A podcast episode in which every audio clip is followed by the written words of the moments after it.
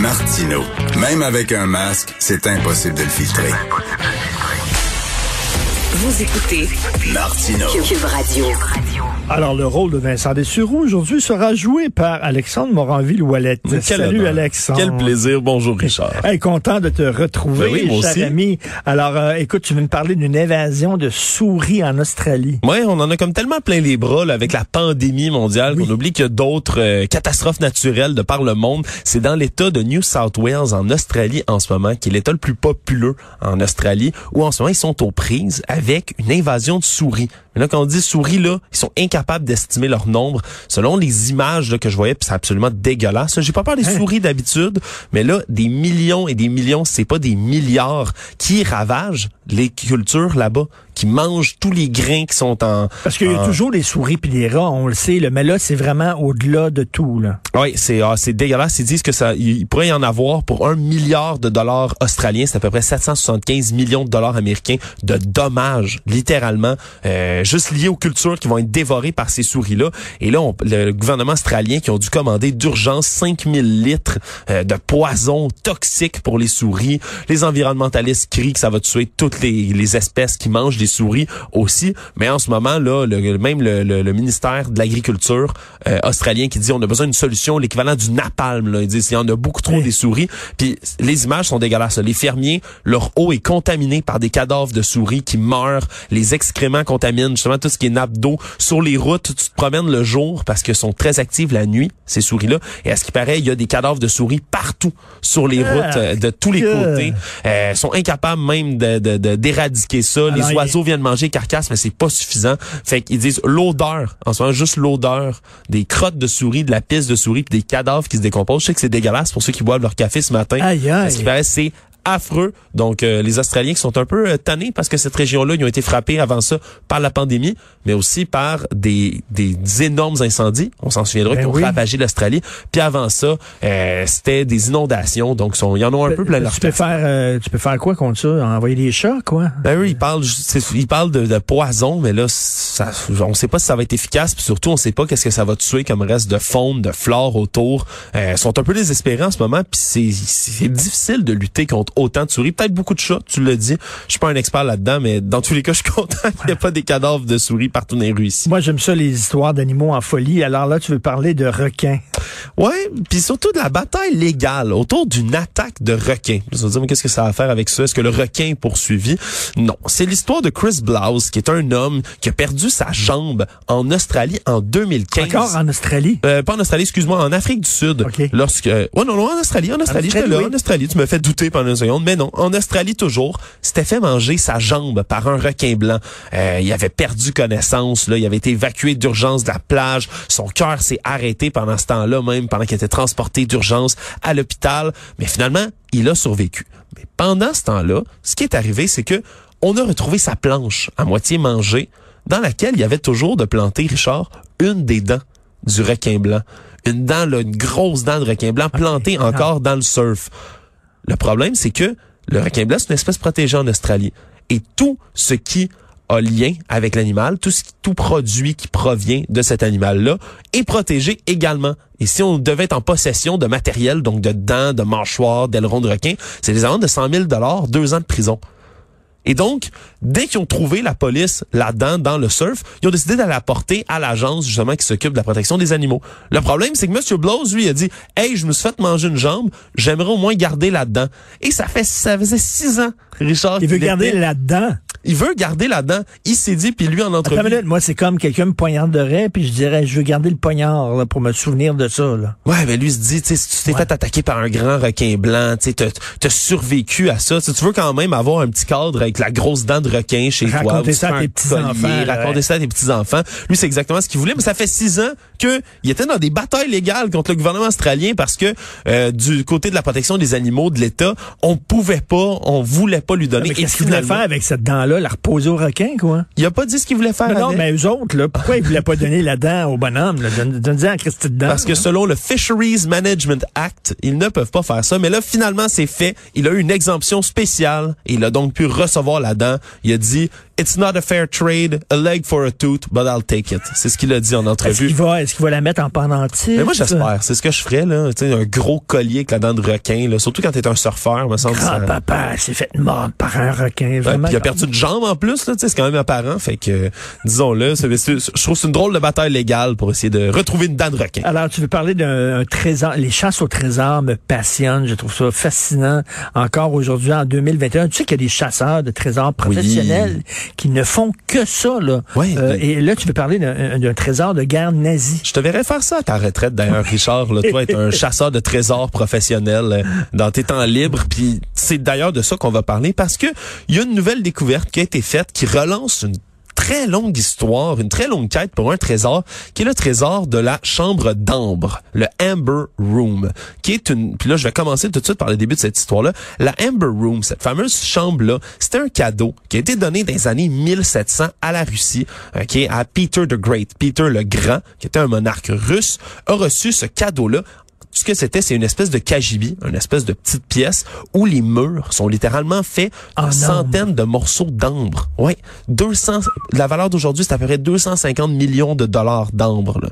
On rit pas là, c'est vraiment une énorme quantité, c'était 100 000 pièces faites comme un, un casse-tête qui couvrait les murs de cette pièce-là qui était magnifique évidemment, qui a été donné dans des années décadentes comme ça de, mon- de, de monarchie. Le problème c'est qu'en 1941, quand les nazis se sont rendus dans la ville où il exposé, c'était rendu Leningrad à ce moment-là, euh, les Russes ont essayé d'évacuer ce trésor-là, ont jamais été capables, et donc les nazis, eux, se seraient affairés à décomposer chaque morceau de cette pièce-là pour ensuite le déplacer jusque plus loin en Pologne, dans un de leurs QG. OK. Et depuis, ça a été, ça avait été évacué lorsque les Russes étaient revenus en 1945 et on s'est, on n'a jamais su depuis 45 qu'est-ce qui est arrivé à cette pièce-là. Il y a une reconstitution qui existe aujourd'hui, mais jamais on a trouvé les tonnes et les tonnes et les tonnes d'ambre qu'il y avait dans cette pièce-là. Évidemment, Richard, tu l'as dit, ça attire les trésors, les chasseurs de trésors du monde entier maintenant depuis des décennies. Et là, on est un peu plus proche parce que on a trouvé en dessous d'un ancien QG de l'armée euh, nazie qui était en Pologne justement un, un réseau de tunnels plus de 50 mètres de tunnels cachés sous la terre, dont la plupart ont été justement renfloués, d'où il y a de la terre, des débris. On aurait fait peut-être même, on n'est pas certain encore, mais s'effondrer certaines parties du tunnel. Ce qui veut dire qu'on a peut-être quelque chose à y cacher. Évidemment, ça relance la, la fièvre pour ce genre de trésor-là, parce que on se dit peut-être que c'est dans ces tunnels-là qu'il y avait entreposé le fameux trésor d'ambre, là, qui, je le rappelle, 250 millions de dollars à peu près, ça doit valoir aujourd'hui en valeur. Et il y a peut-être l'arche d'Indiana Jones, là. C'est la l'arche magique que les nazis avaient, là. Oui. Puis on- ouais, ouais, ça, écoute, rendu là, ça se pourrait, mais disons que ça vient s'ajouter à toutes sortes de découvertes. Là, déjà le mois dernier, on avait relancé dans la ville euh, polonaise de Gdansk la recherche de ce trésor-là parce qu'on a trouvé un bateau qui est dans le fond de l'eau à 80 mètres de profondeur, un espèce de vieux bateau justement allemand qui aurait été coulé en 45 et qui proviendrait peut-être de la ville d'où on a évacué ce fameux Il trésor-là? existerait, donc. Oh oui, il- le trésor, ça, il existerait, mais on ne sait pas s'il a vraiment été détruit. C'est 360 Wow. tonnes d'ambre quand même, qui avait déjà un certain âge, qui était déjà très fragile, dit-on. Donc, il pourrait peut-être être dans le bateau, peut-être dans ces nouveaux tunnels qui ont été découverts. Mais quoi qu'il en soit, faut bien les protéger parce qu'il y a des chasseurs de trésors qui veulent vraiment se rendre dans ces lieux-là les examiner par eux-mêmes. L'année dernière, non, il y a deux ans, je suis allé à Miami et il y a un chasseur de trésors, un des plus euh, chasseurs de trésors aux États-Unis, qui a son propre musée privé où euh, il, y a- il y a- il expose, c'est assez gros d'ailleurs, où il expose tous les trésors qu'il a trouvés de pirates. Et, Il tout a ça, trouvé là. beaucoup de choses? Oui, il a trouvé euh, des, des pièces d'or et des trucs comme ça. là. Vraiment, le, le gars, il, fait ça à, à longueur d'année. C'est un chasseur de trésors, c'est Oh. passionnant. Et tu veux me parler d'un sondage sur le nombre de fumeurs, une étude? Oui, une étude qui est parue hein, hier dans The Lancet, hein, prestigieuse revue médicale, qui examinait en gros, tentait de trouver à quel moment dans l'histoire il y avait eu plus de fumeurs, le plus grand nombre de fumeurs. La réponse va peut-être t'étonner, Richard. C'est en 2019. Hein? On a trouvé à date. Il semblerait que ce soit en Hein? 2019, mais Je pensais que les gens fumaient de moins en moins. les gens fument de moins en moins. Richard? Connais-tu, toi? Moi, je, Mais- je mais connais pas beaucoup de fumeurs, moi. Mais c'est ce que l'étude dit, c'est que oui, tu as raison, il y a de moins en moins de fumeurs, mais la population mondiale augmente tellement que le nombre global de fumeurs est en constante C'est augmentation. surtout en Asie. En Asie, ils Peux-tu, peux-tu deviner le pays dans Ben lequel oui. il y a le plus de fumeurs sur la planète? En Chine. C'est la Chine. Ben 341 millions de fumeurs actifs en Chine. C'est 30% de tous les fumeurs actifs dans le monde sont en Chine. Pour te donner une idée, donc presque le tiers de tous les fumeurs du monde. Puis après ça, s'il y a d'autres pays, là, on parle aussi de l'Inde, de l'Indonésie, des États-Unis, Russie, Bangladesh, Japon, Turquie, Vietnam et Philippines. Donc oui, énormément de pays en Asie qui fument. Donc c'est 1,1 milliard de fumeurs qu'il y avait en 2019, qui est considéré comme étant le plus haut, le sommet jamais atteint. Mais tu as raison, depuis 1990, on augmente une diminu on remarque une diminution importante des fumeurs. Donc, les fabricants de cigarettes, c'est surtout ces, ces pays-là qui visent. Toi, tu fumes-tu, Alexandre? Je n'ai jamais même fumé une cigarette de ma vie. Jamais? Jamais. Je veux même pas essayer au Achille, cas où. fumes-tu? Tu C'est un- fumes un petit peu. Écoute, c'est Quand, des quand tu prends un français, verre, quand tu prends un là. verre, mais la, l'affaire, c'est qu'il boit souvent, fait que c'est pour ça. Ah, C'est pas vrai. il boit quand il fume, puis il fume quand il boit. Fait La que pire finalement, affaire là. La pire affaire. Fumer en buvant de l'alcool, là, ça multiplie les effets cancérigènes. C'est c'est ça? ça de l'O- l'ORL qui a traité René Angélil, qui m'a dit, là, là, si vous continuez à fumer de cigare, au moins, un ou fumez l'autre. pas en buvant Manhattan ou un scotch. Tu peux pas avoir deux vis. L'image là, de celui qui fume en buvant de l'alcool, là, c'est la pire affaire au monde. Je vous dis ça en passant. C'était un message d'intérêt public. Pour ça que je, je En fume plus. passant, William Amos est devenu le nouveau président des exhibitionnistes du Canada. Non, non, mais le, Hey, le hey, gars, hey, check ma pistonne, je suis en train de pisser. Oh, oh, oh. Attends, je vais Alexandre. Alexandre, tantôt, me disait que Bernard Drainville a écrit que, selon des sources sûres, il aurait pissé dans une tasse. C'est ce qui est écrit sur son euh, sur son Twitter tout Ah, à sur l'heure. ce sujet-là, on peut croire Drainville. Ouais. Ce- ce- Non, mais attends, là, il aurait pissé dans une tasse. Dans Et sa là, tasse il- à café. Il dit qu'il cherche des traitements, là, mais il cherche des traitements pourquoi? Parce que dès qu'il y a une caméra, il faut qu'il se monte la zigounette ou quoi? Ouais. Non, il me semble que, tu sais, si- tu pisses dans ta tasse de café, il me semble que tu viens de ruiner ta tasse de café. Non, mais il faut que t'aies, je m'excuse, là. je m'excuse, mais je sais pas, là, son, son, le, le- le- son flux, mais une tasse de café, il faut que ça soit une, grand, une grosse tasse. Parce ça que- dépend. Peut-être des tu sais. moi, ce que je trouve, moi, ce que je trouve particulier là-dedans, c'est Sébastien Lemire. Alexandre a appelé ce matin. On voulait l'avoir euh, à midi du Bloc québécois, qui a dû présenter des excuses parce qu'il a fait une capture d'écran Ouais. quand Amos s'est montré tout nu pendant une, une rencontre Zoom. Et là, c'est le gars du Bloc québécois qui a dû présenter ses excuses parce qu'il a dit, je pense c'est inapproprié cette façon de faire-là. Puis là, Amos a dit, oh, c'est, pas correct, là, de faire de la politique de même. Mais Sacramo, il sort, encore la bisonne. Amos d'Aragoun. À nouveau. Là, tu viens frapper, ça c'est ma génération, ça, Boss Dragon. Là. tu, viens, tu viens chercher quelque chose. Brian. Perrault sur la 2, il va te poursuivre. Hein? Alors, de quoi tu vas nous parler? Merci, Ah, Alexandre. bien. Reste avec Euh, nous, Alexandre. Tantôt, on va parler des, des motocyclistes qui ont besoin d'être pris par la main parce que il y a de plus en plus, il y a plus d'accidents déjà euh, en 2021 qu'en 2020, puis en 2020, il y en avait plus qu'en 2019. Fait que euh, on va euh, parler de ça, puis à 11 heures, qu'est-ce qu'on fait déjà à 11 heures? 11 heures, c'est Amelia Fouque qui représente une mère euh, dont la fille euh, vit de l'harcèlement, on dit du racisme aussi, et à, une- école privée qui a décidé de pas faire grand-chose sur la question.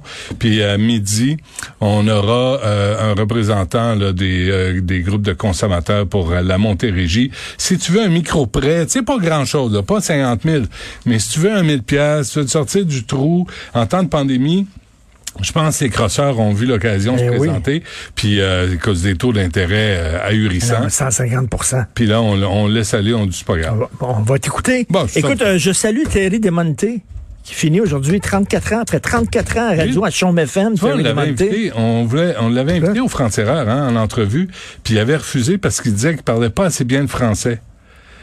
Moi, euh, moi, Terry Demonté, je voulais, en plus, c'était même pas une entrevue je voulais le planter, là, je voulais qu'on Ben non, on de- l'aime, Terry de- Desmonté. on voulait parler, moi, je voulais lui parler du classic rock qui est en train de Ben mourir, oui. David Bowie, toutes les, puis, euh, puis il a refusé, puis ça m'a, j'ai trouvé ça plate parce que j'avais le goût de lui parler, puis deux, je trouvais ça aberrant qu'un gars de Verdun soit pas capable de mener une conversation en français après avoir vécu et travaillé aussi longtemps au Québec. Ben oui. Comme quoi, tu peux travailler sous une cloche de verre et ne parler qu'anglais ici. Mais en tout cas, euh, ben, on va t'écouter. Ça vous tente. Merci Alexandre Moranville-Ouellette et je veux remercier bien sûr toute l'équipe. Luc Fortin, merci. Carl Marchand, la recherche qui s'en va en vacances aujourd'hui ah. pour deux, trois semaines, des vacances extrêmement bien méritées parce qu'il travaille fort et il est excellent. C'est vrai que ça va dans un tout inclus au Brésil? avec euh, Michel Brûlé. non, pas avec Michel Brûlé, ça, moi. Écoute, tu veux pas passer des vacances. Euh, Maude Boutin, merci beaucoup. Et à la console, à la réalisation, l'incontournable, M. Pastis, Achille Moinet lui-même. et euh, non, il, me dit qu'on va aller prendre un pastis, pastis ensemble. Pastis, c'est gitane. J'aime ça, moi. C'est bon. Et euh, passer un excellent week-end. Profitez de, de, de, tout le déconfinement qui commence. C'est le fun. On se reparle lundi, 8 h, puis on écoute Benoît.